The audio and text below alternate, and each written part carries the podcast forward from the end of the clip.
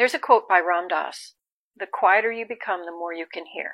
You know what he's talking about? He's talking about two layers. Number one, when you stop trying to reach outward for what you want and what you expect, the chasing, and just focus inward and allow and sit, you'll be able to see that there's opportunities all around you that you're missing because you have focused on one thing. If you get quiet and not expect, that's what he's talking about, letting go of what you expect, what you know is true, and just learn and listen and be quiet, you'll see you have so many opportunities. Now, here's the next thing. A lot of people talk about silent retreats. In a silent retreat, you will notice that your mind learns to be quiet. You learn to tame your mind. Then you learn to be better friends with yourself.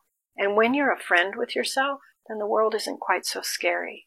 And the quiet times don't hurt. And so I would love to help you learn how to get yourself quiet and how to learn to be friends with yourself. Because that's the first step to success. You gotta like yourself.